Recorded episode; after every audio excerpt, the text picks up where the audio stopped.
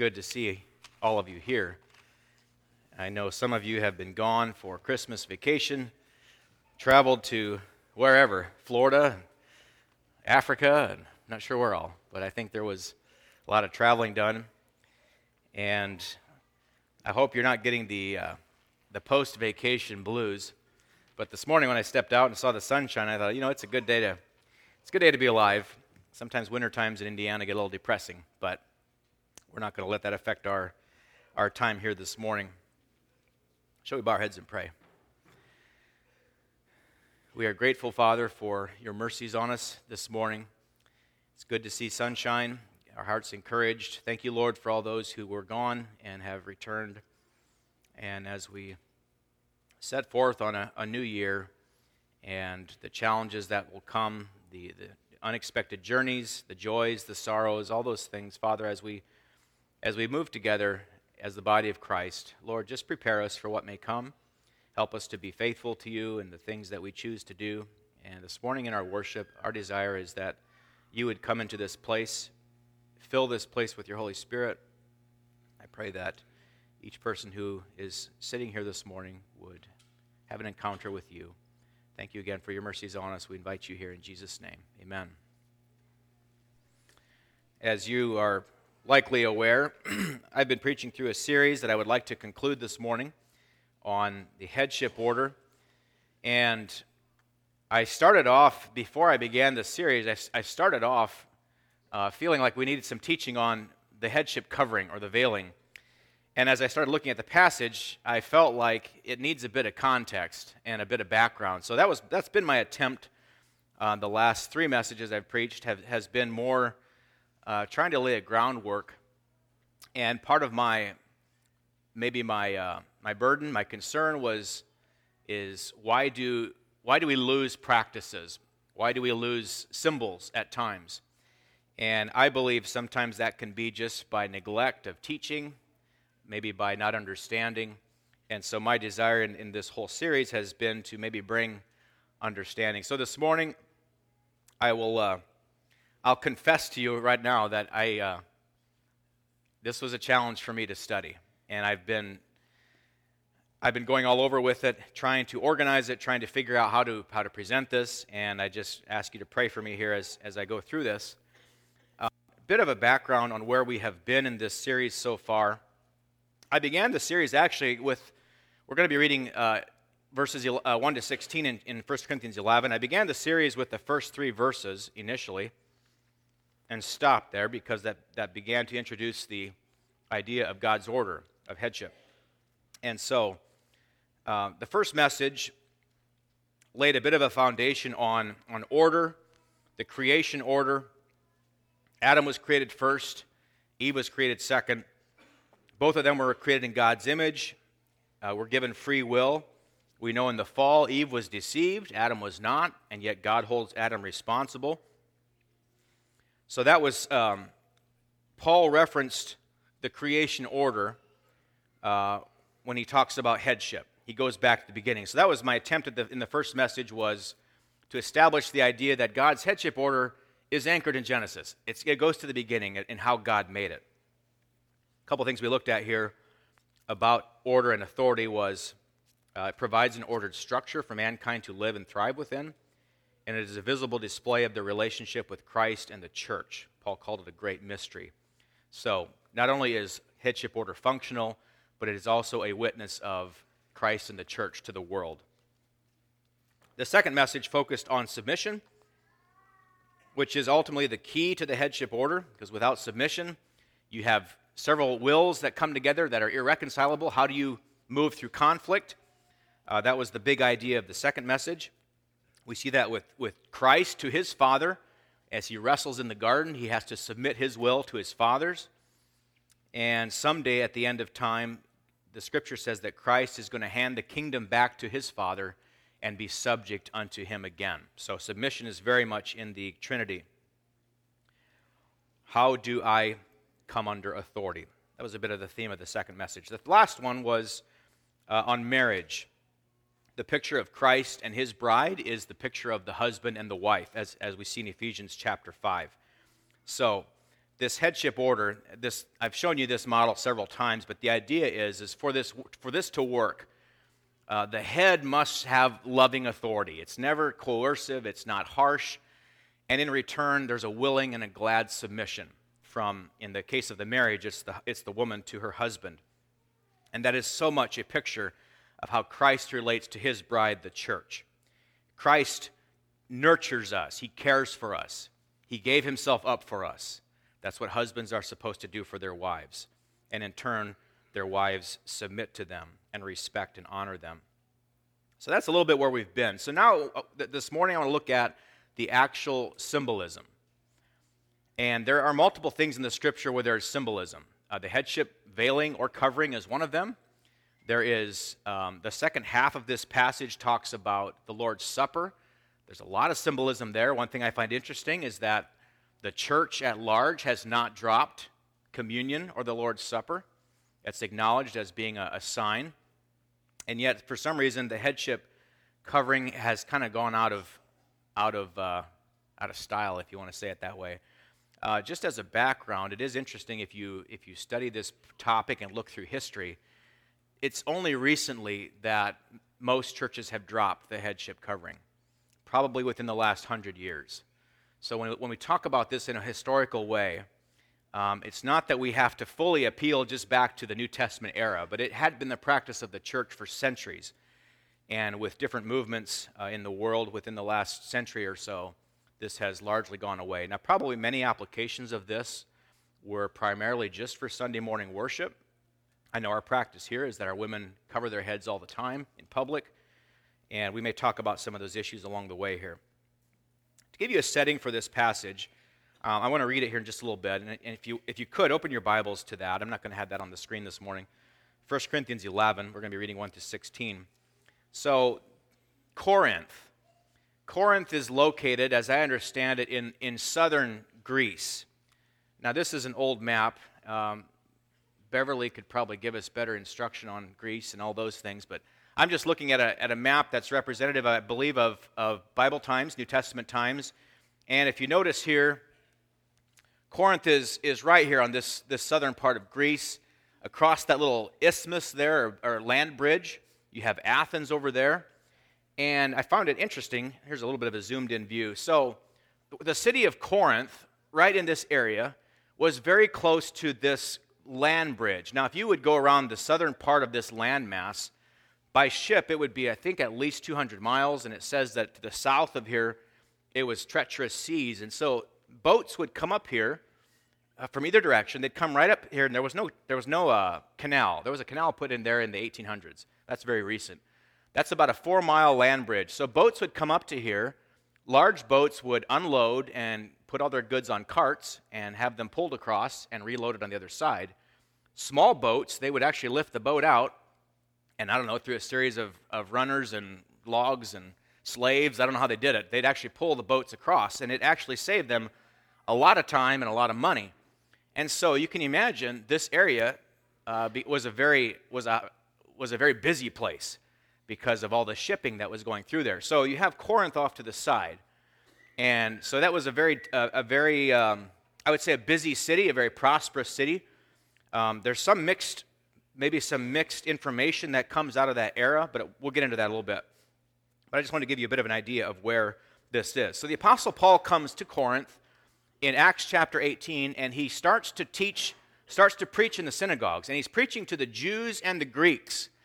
And in Acts chapter 18, the, it says that the Jews, they start to, to blaspheme him or they, they, they oppose him. So Paul finally takes his garment, he shakes the thing off, and he says, Your blood is on you, your blood is on your own heads, Jews. I'm going to the Gentiles. And so here in Corinth, Paul begins trying to reach the Jews. He drops it and he exclusively goes to the Gentiles. Now, he's here for about a year and a half. So that's at least on his first time there. I'm not sure when this uh, letter was written.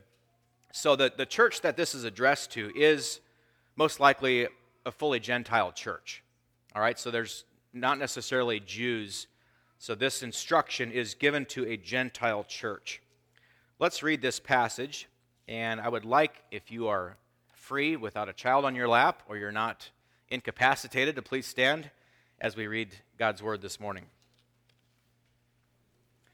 I'm going to read this in the King James. If you have a, the King James Version available, um, read it with me out loud. We're going to be, begin in verse 1 down through verse 16 altogether. Be followers of me, even as I also am of Christ. Now I praise you, brethren, that you remember me in all things and keep the ordinances as I delivered them to you. But I would have you know that the head of every man is Christ, and the head of the woman is the man, and the head of Christ is God. Every man praying or prophesying, having his head covered, dishonoreth his head. But every woman that prayeth or prophesieth with her head uncovered, dishonoreth her head. For that is even all one as if she were shaven. For if the woman be not covered, let her also be shorn. But if it be a shame for a woman to be shorn or shaven, let her be covered. For a man indeed ought not to cover his head, for as much as he is the image and glory of God, but the woman is the glory of the man. For the man is not of the woman, but the woman of the man. Neither was the man created for the woman, but the woman for the man. For this cause ought the woman to have power on her head because of the angels. Nevertheless, neither is the man without the woman, neither the woman without the man in the Lord. For as the woman is of the man, even so is the man also by the woman, but all things of God. Judge in yourselves. Is it comely that a woman pray unto God uncovered? Doth not even nature itself teach you that if a man have long hair, it is a shame unto him? But if a woman have long hair, it is a glory to her, for her hair is given her for a covering. But if any man seem to be contentious, we have no such custom, neither the churches of God. Thank you. You may be seated.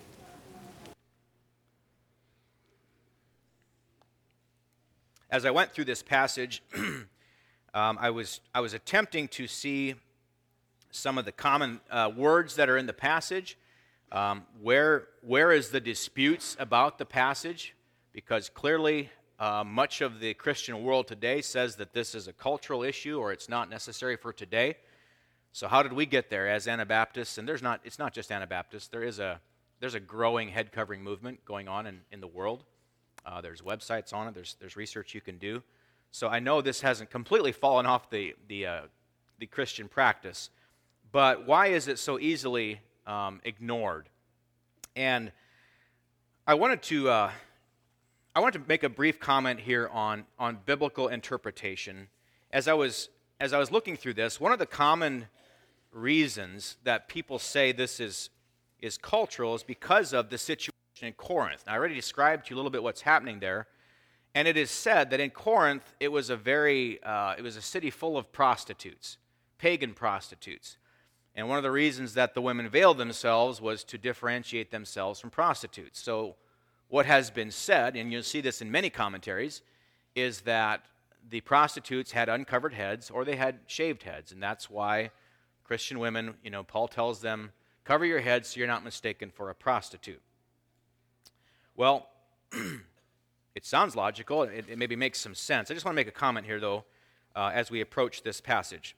This is by R.C. Sproul. And this is what he said when, when we were approaching uh, interpreting the scriptures. He says, It is one thing to seek a more lucid understanding of the biblical content by investigating the cultural situation of the first century.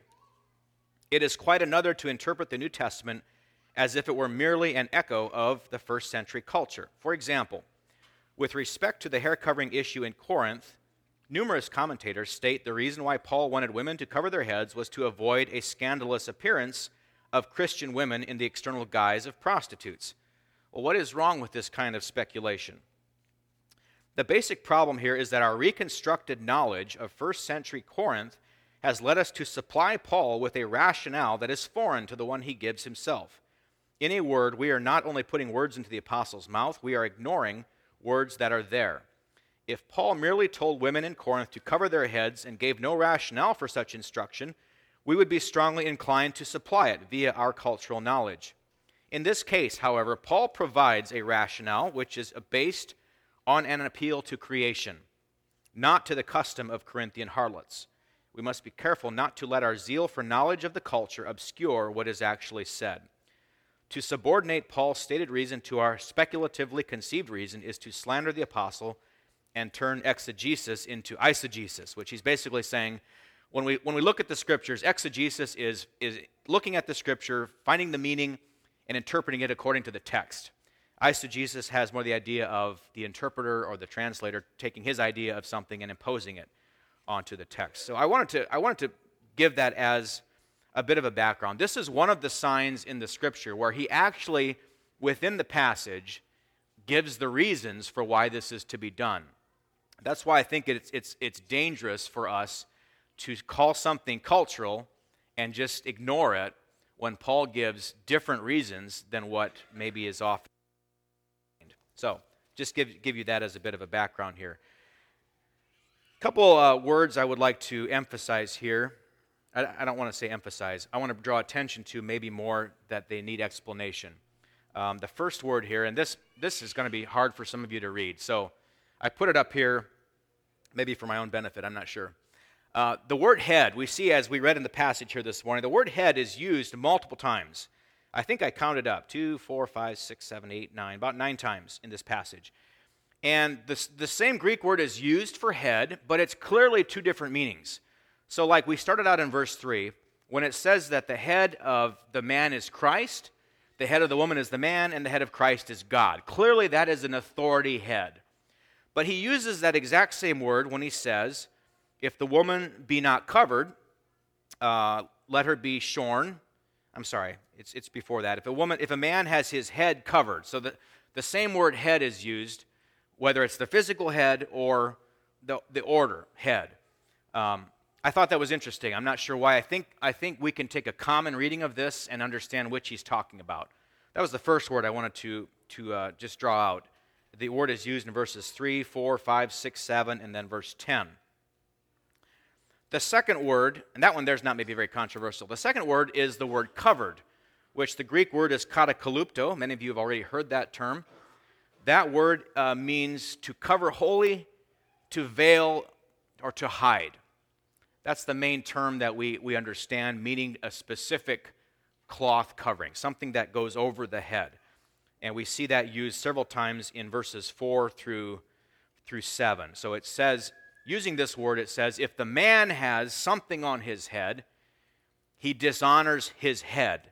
Now, going back to the two meanings of head, I think it could go both ways. So if the man dishonors his head, he may dishonor himself, but I think he also dishonors his head, who is Christ. If the woman prays or prophesied with her head, physical head uncovered, says she dishonors her head, which could be the man, but it could also dishonor herself. So I'm not sure why this, the same word is used, but it is what it is. I think we can make sense out of that. So this use of the word cover is, is something added. It is a covering, something put over. Uh, further down in the passage, we have the word covering down in verse 15. And I know sometimes that brings us a bit of confusion when we're reading this in an English text. Verse 15 says, If a woman have long hair, it is a glory to her, for her hair is given her for a covering. So the rationale is well, if the woman's hair is given her for a covering, then that should be sufficient. Isn't the woman's hair her covering? Well, this is a different word. This word covering is parabolion. Uh, the meaning for that, this is Strong's Concordance, something thrown around a mantle, veil, covering, or vesture. So in this case, the covering literally is her hair. God has given her hair for her head, and it calls it her glory in this passage. So, sorry guys, uh, women are the glory of creation.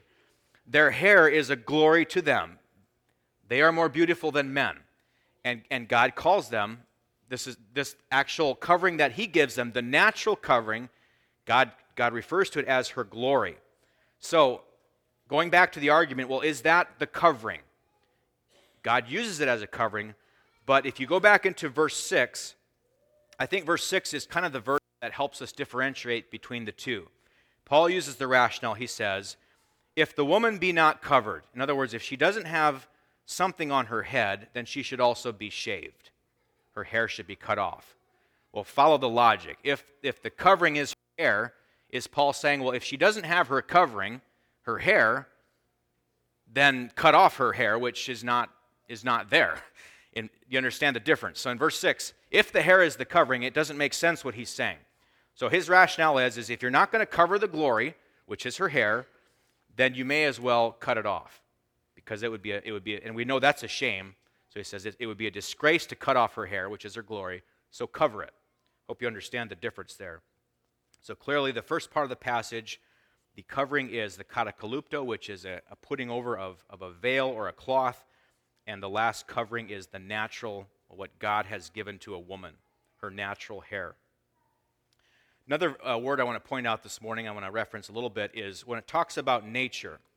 Uh, in this passage, I already said that Paul has referred to the creation order as he explains this, but he also appeals to nature.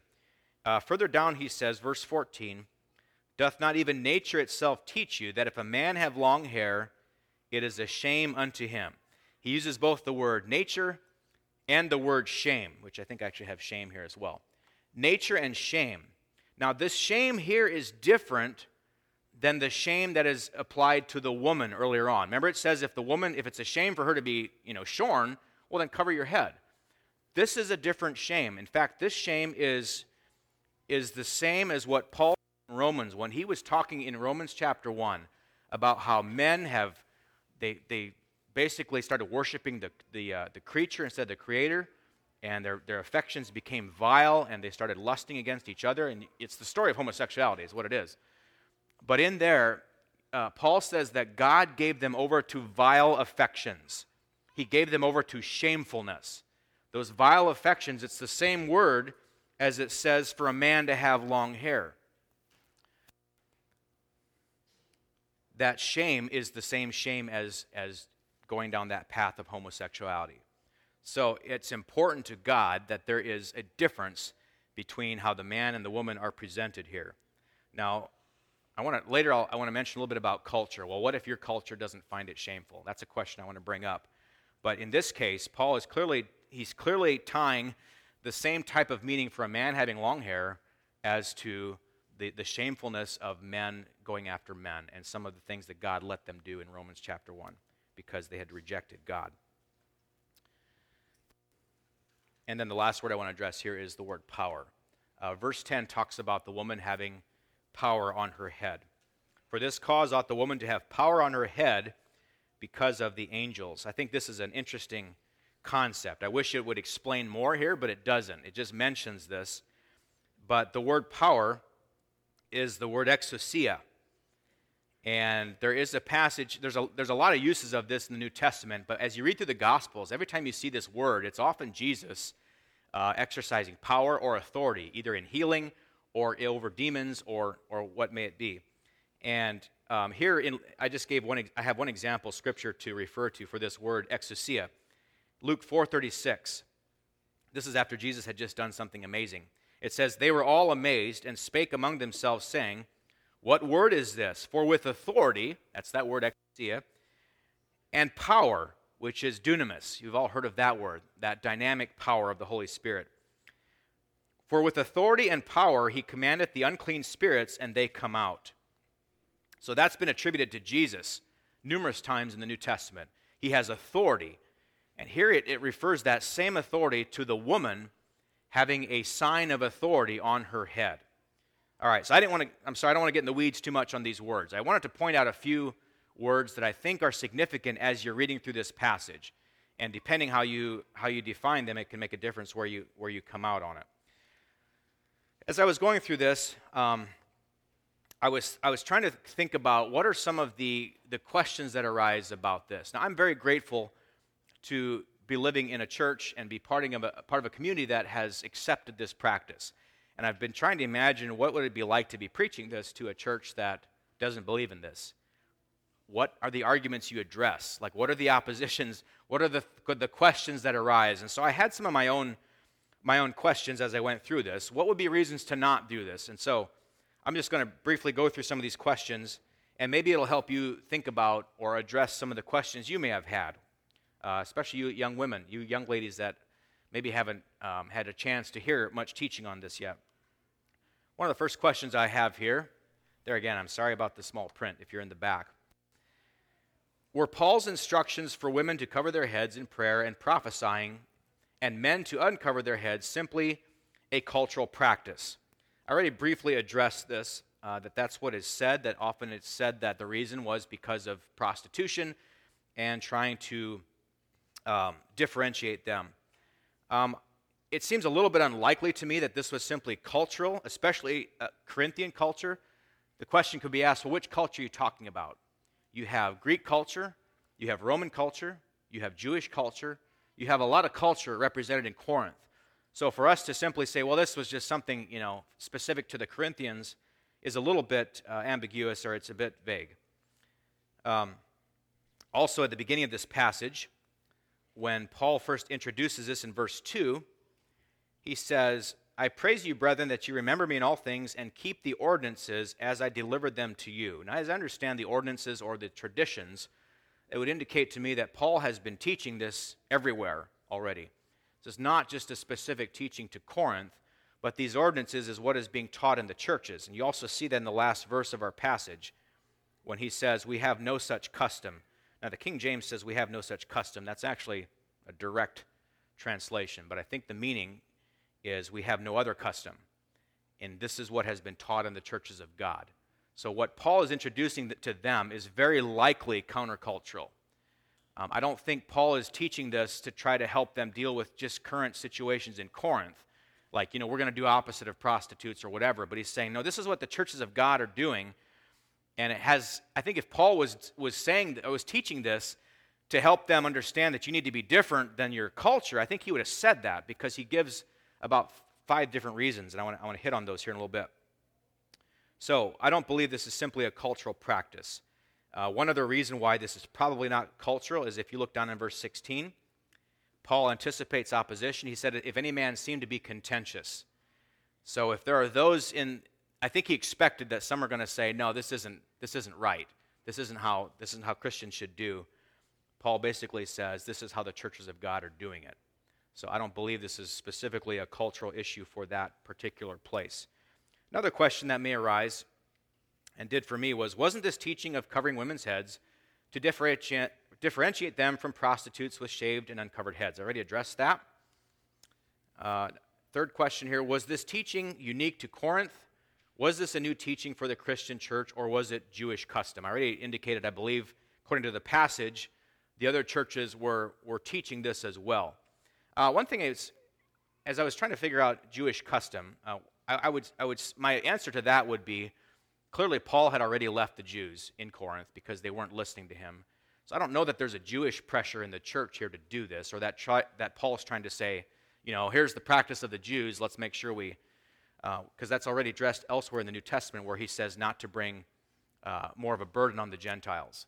Um, even circumcision, different things were not to be uh, required of the, of the Gentiles. So I don't believe this is a Jewish necessarily a Jewish custom that he's trying to impose here, and I don't believe it's unique to Corinth.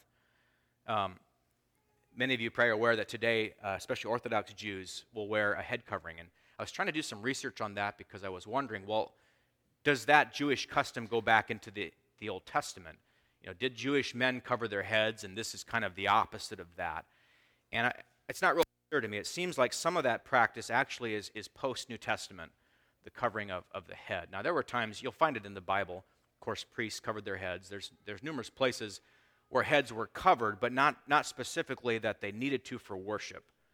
Um, so I feel like this isn't necessarily a, a Jewish, um, anything in the Jewish custom here. Another question what about long hair for men or shorn hair for women? What if my local culture doesn't view it as shameful or disgraceful? So the reason I asked this question was okay, we argue and say that, you know, Paul says if, if, if, it's a shame for a woman to have her head shaved, well, then she should cover it. Well, what if you say, well, my culture, it's not shameful? We see that, we're starting to see that more and more. Women cut their hair very short, or I've seen shaved women. Um, what about long hair on men? Know, that's culturally acceptable. Are we really going to say that, that it's a shame if your culture is, is okay with it? Is that what, is that what, the, um, what we go by? I would again reference you to what Paul says here about the man, especially, that long hair being shameful, and comparing it to men going a different way than nature and lusting after one another. And so his Paul's appeal to nature is one of the natural order. And somehow in nature, um, it's even natural, I think. I mean, of course, men can grow long hair, but even even even naturally, women will grow longer, thicker, fuller hair. Men can grow long hair, but it's not the same. Even, even nature would teach us that it's not the same. I don't know how they went about cutting hair back in, in this time, but it seems pretty clear to me that it was expect, expected that the men cut their hair at some point. So whether it was, you know, like all the films show this long shoulder length hair or different, either way, it seems like for the women it was natural length and for the men it was cut. That's, that's how I would differentiate the two. Men cut their hair, women left it natural length. Because obviously not all women have the same length of hair. So what, how do you determine what is long? I think natural length is a, is a safe way to go with that. Uh, another question I want to bring up here does the size of the head covering and veiling matter? And this gets a little bit more into our own practice. And I know sometimes um, the way we've done things here, I know for some can be a bit of a, a burr under the saddle. That's okay. I'm not, I'm not ashamed of that. Um, how do we go about talking about this covering? So it basically says her head is to be covered. What is sufficient? What is insufficient? What are principles that we go by? And I just want to give a quote here from a, a little booklet written by Linford Bontrager. I think he goes to Woodlawn, but he wrote a book some time ago, a little booklet on this on this subject. And I think it's it's a fair point, and I want you to listen to this. It says it is important that we understand that in veiling or covering the hair, it is the covering of the woman's hair or her head that is the symbol, not the piece of cloth itself. Do you understand the difference? The symbolism, we might say, well, that cloth, that, that what we see visible, that's the symbol. But as Paul, and I think he's right, as Paul lays it out, the symbolism is the covered head. It's not specifically the cloth, it's the covered head. For the man, it's the uncovered head. And it talks about the issue of glory, which I'll get into that here in a little bit. So, this calls for a veiling of sufficient size to be able to create the symbol. So maybe it's, it's, a, it's a practical question. And I know, I know we've had, uh, we know we have a guideline about this. Now some feel like, well, why do we have to be so specific? Maybe the weakness of a guideline is we, we look at the minimum, you know, what's minimum, and then we kind of base off of that. But it's a, it's a fair question. So if the symbol is the woman's head is to be covered, and, and the angels see that, and God sees that, um, maybe, a, maybe just a challenge to you ladies would be this. So when you cover your head, look in the mirror and just ask yourself the question Is my head covered? Is it covered? It's a visible sign. If, if you look in the mirror and you can't see the visible sign, maybe it's a fair question to ask well, am I covered? Now, I'm not going to say no hair can be. I don't think that's necessarily um, what is stated here, but I believe if, if this covering of the head is the sign, then cover the head. That's about as, as simple as I want to make it. Another question that may come up Which style of covering is best? is that a discussion that needs to be had? Uh, I mentioned before, there is a there is a movement of head covering. There's actually a website, uh, the head covering movement. And I was, I was doing some research there and, and just some things I had to say. And, and here's, here's a, uh, what I thought maybe was a good point on this. It says, The Bible says that a woman's long hair is her glory. When she covers her head while worshiping, her glory is supposed to be veiled. So it's back to the point of when are you, when are you sufficiently covered? Well, if the hair is the glory, it's her glory, because God gave it to her, and it's her beauty, and He says to cover that, what does it take to do that? Is it supposed to hide it? I think it says it's supposed to hide this glory. So, a question uh, a woman may honestly ask herself is this Is my covering accentuating or veiling my glory? Some coverings may be better categorized as a hair accessory, which calls attention to the hair rather than a covering, which veils it. And I think it's fair to say, too, there are no commands which would dictate the color or design of the covering. But maybe there's two scriptures we could appeal to that would give some direction to the issue. Uh, in 1 Timothy 2 9 and 10, this is Paul, again, talking about more about dress. He says, In like manner also, that the women adorn themselves in modest apparel, with propriety and moderation not with braided hair or gold or pearls or costly clothing, but which is proper for women professing godliness with good works. And then 1 Peter 3 3 and 4. Do not let your adornment be merely outward, arranging the hair, wearing gold, or putting on a fine apparel. Rather, let it be the hidden person of the heart with the incorruptible beauty of a gentle and quiet spirit, which is very precious in the sight of God. I think the principle here is when he's talking about the way to present yourself in dress, he, he's, giving a, he's giving a foundation for it's not about adornment, it's not about showing off through costly clothing or all these different things. So if you take the same principle into what kind of a covering should I have, I think it's clear that it's meant to be a specific, it's a veiling. It's not, it's not just a, it's not a stocking cap, it's not a bill cap, it's not something that simply functions as a covering, but it's specific. I think it's fair to, to make that application. According to Paul and Peter, women are to dress modestly, discreetly, and should let their internal adornment be what's on display. So, how do you apply this to choosing a veiling? I think, like I said, the application would be that it's something that it's maybe distinctive, but not overly ostentatious or attention drawing. the spirit of the command is to veil your glory, not to accentuate it. Modesty and discreetness does not mean frumpy or devoid of beauty, but it also does not call attention to itself. So it doesn't mean, women, that you have to make yourself look as unattractive as possible in the practice of this. But I, think that you're taking um, I think when your desire is to honor God, and when your desire is, God, how can I do this in a way that pleases you? I think that's a good, that's a good measure, is doing this in a way that draws attention and honor to God. So I want to bless you, uh, ladies, for you that, that have done this well. And one last question. Oh, two last. I have two last questions. When should a woman cover her head? Um, specifically mentions praying and prophesying. Uh, I think it's interesting that over historically, I think many times the head covering was especially used in Sunday worship, which is kind of interesting um, because other scriptures, 1 Corinthians uh, 14, I believe, talks about women being silent in the churches, not, not preaching or teaching to men in particular.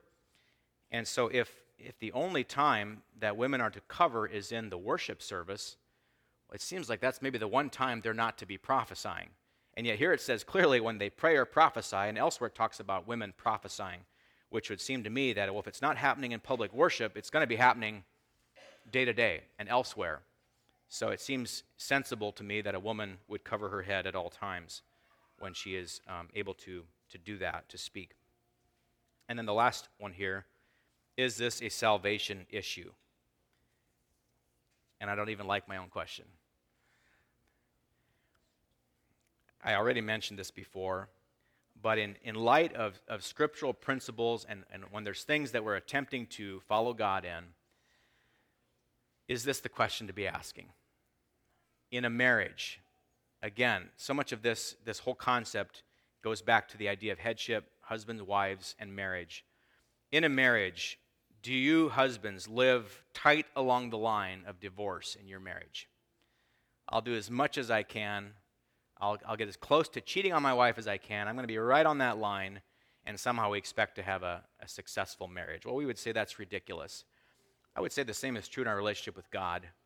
Um, I'm not here to say a woman that's not covered is going to go to hell. Uh, I, think it, I think it matters a lot on teaching and conscience. But I would also say it's not the benchmark for what we choose to do and how we follow God. But our desires are God, what can I do that pleases you? And if this is what I think the scripture says, this is what I'm going to do. So, for what it's worth, these are just a few observations and thoughts that I had. And I like to, I'd like to bring this together now. I, I mentioned it. I feel like there's five specific reasons here.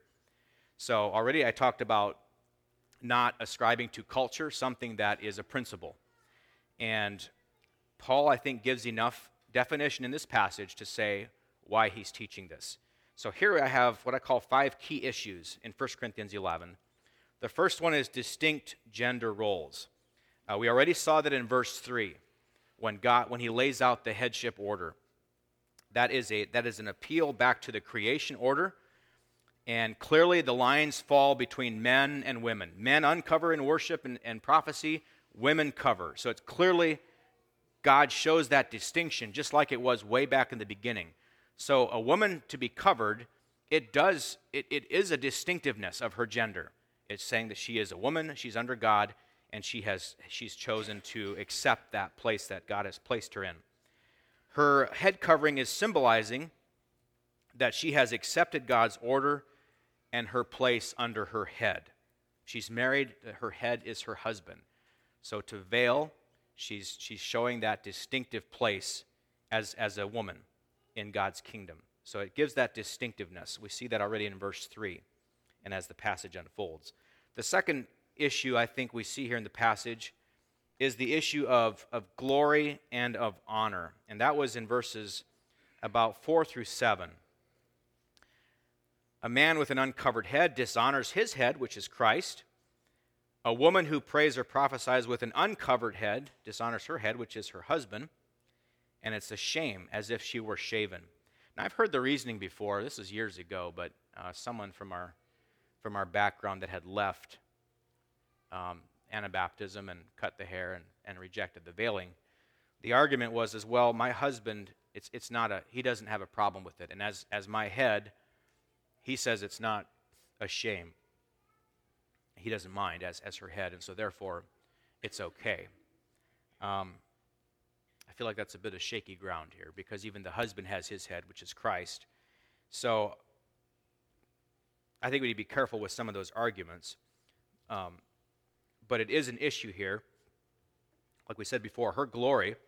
The woman is, is the, the man is the image and glory of God. I think that refers back to even Adam being the, the first man, first created. He's in the image and glory of God. And when God creates Eve, he brings Eve alongside Adam as a, as a helper, but she's not mentioned as being, as she is in the image of God, but she's not the glory of God. She's the glory of the man. She's his pride and joy, as it were.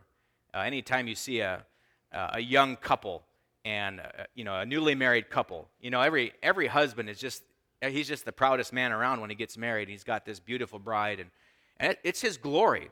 So for every man, the woman is is his glory, and he says that here. She is the glory of man.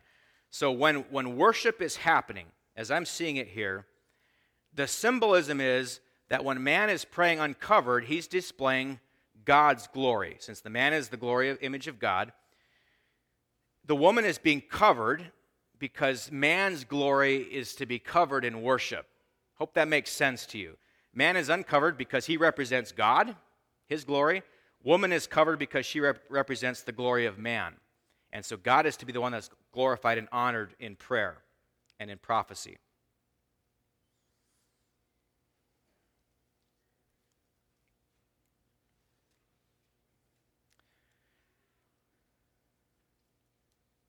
Third one here. Another issue is the angels. We see that in verses uh, in verse 10.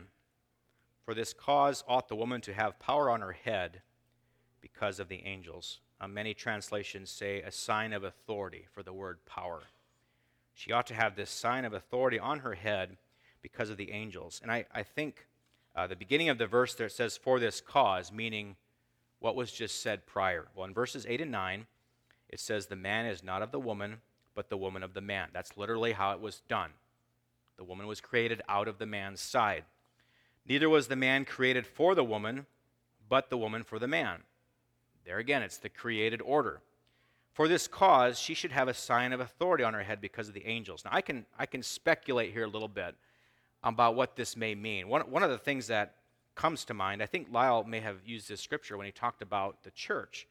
In Ephesians chapter 3, verse 10, I'm just jumping into the middle of that passage, it says, This is talking about the church, to the intent that now unto the principalities and powers in heavenly places might be known by the church the manifold wisdom of God, according to the eternal purpose which he purposed in Christ Jesus our Lord.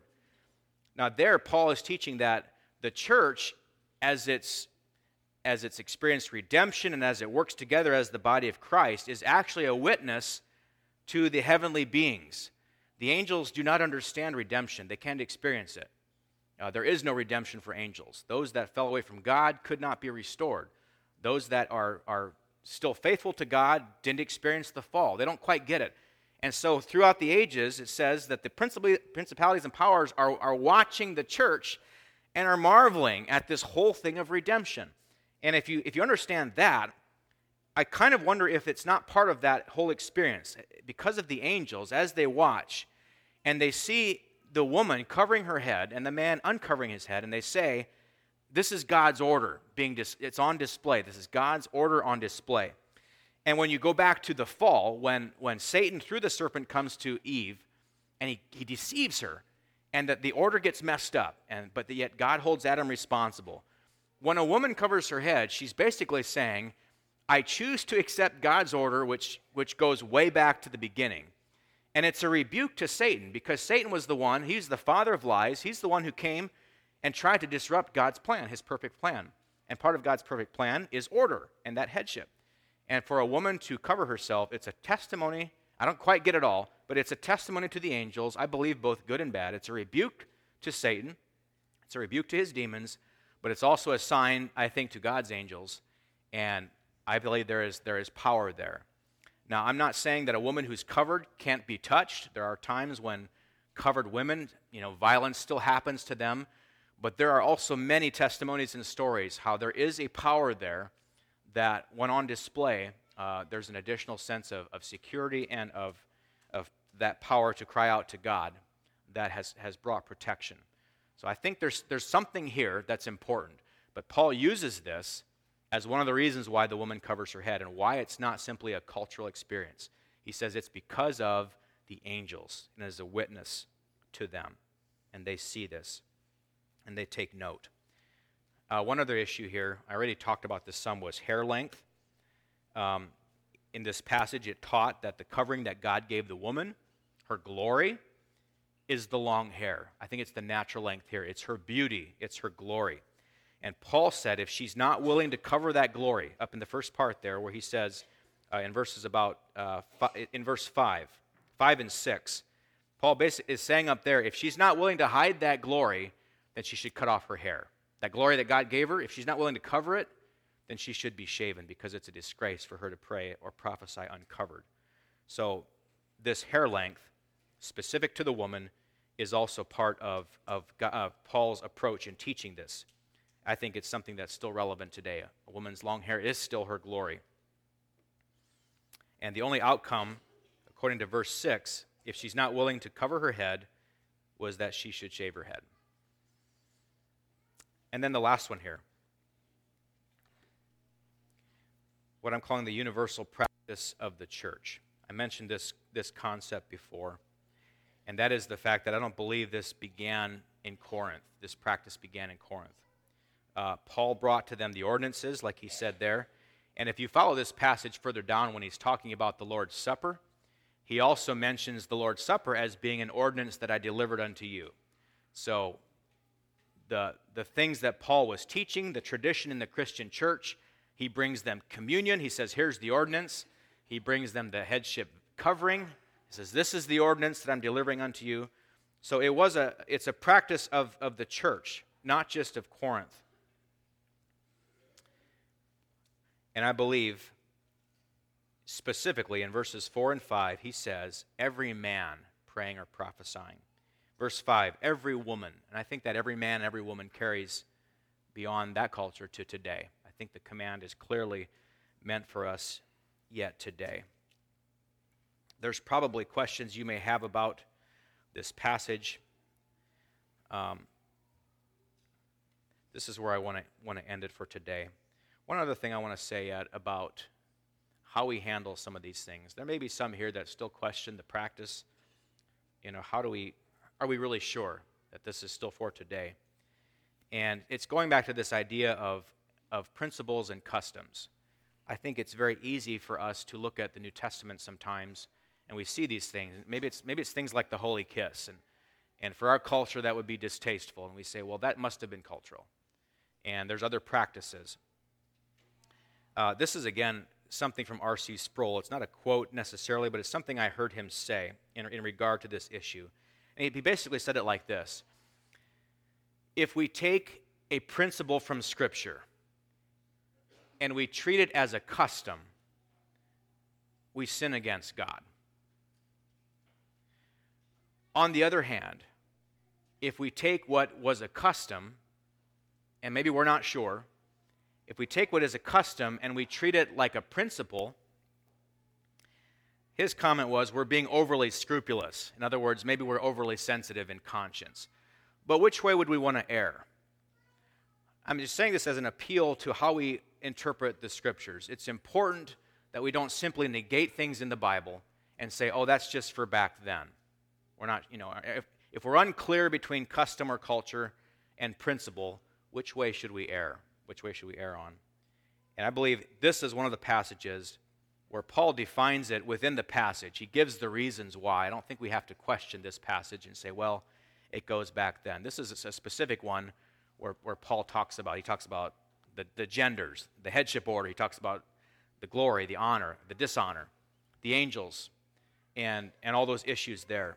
so I think this one is one that's, that's fairly uh, self explained. But I just want to challenge us as we, as we look into the scriptures on issues that we have a willingness to say, well, if it's, if it's vague, which way, which way should we err? On the side of principle or on the side of, of customer culture? I want to just close and I want to bless you, women, for covering your heads. I know many times, and it was a little bit my concern in preaching about this, was I don't want to preach about this and, and, and simply zero in on the women because it's not merely a women's issue. There's clear instructions here for the men and how men should approach worship. There's clear instructions for us as men and how we, um, how we function in this order of headship. We are like Christ in the headship order, which means we're supposed to be willing to, to give ourselves up, be willing to die to ourselves. If you're married, you're supposed to lay down your life for your wife, love her, cherish her, just like Christ does the church. And the inverse is also true in this headship order. As, as, the husband and as the authority lovingly exercises his authority, the response of the wife and woman is to, to willingly and gladly submit. So that's the background of all this. And so I would encourage us. It's a beautiful picture. I believe it's a beautiful picture of Christ and his bride, the church. And when we're willing to adopt the symbols as well, like the head covering, um, it also displays not necessarily just to the world, but to the principalities and powers, and it displays it to each other as Christians that we are choosing to do things God's way, and that's the commitment we're making is to follow the scriptures in the best way that we know how. Shall we bow our heads and pray? Father, I just pray that you would take whatever was said this morning and whatever needs to be forgotten, Lord, may it be forgotten. And the principles that remain, Father, I pray that they would um, become a deeper part of our own belief system our own understanding. Father, I pray for each of us this morning if we still have, uh, if we don't understand or struggle to understand, Lord, show us. We believe your Holy Spirit is there and willing to open your eyes or open our eyes to truth if we are willing to say yes, we'll do whatever you say. And Father, I just want to thank you for this practice of the visible sign of the headship order. Thank you, Lord, for the commitment of our women who have displayed this in their, in their public lives and, and are willing to um, be identified as your children and in, their, in the order that you've placed them in. Lord, help all of us to have just a deeper commitment, to be identified with you, to be unashamed of these things, especially to be unashamed of the signs that may make us look different than our culture. And help us realize and remember, Lord, that we are part of a, a larger church culture of, of the ages past who has been willing to say, yes, we're going to do this God's way, and we're willing to, to be different than the world. And I just want to thank you again for your, your mercies. Thank you for your Holy Spirit to give us inspiration and understanding. In Jesus' name we pray.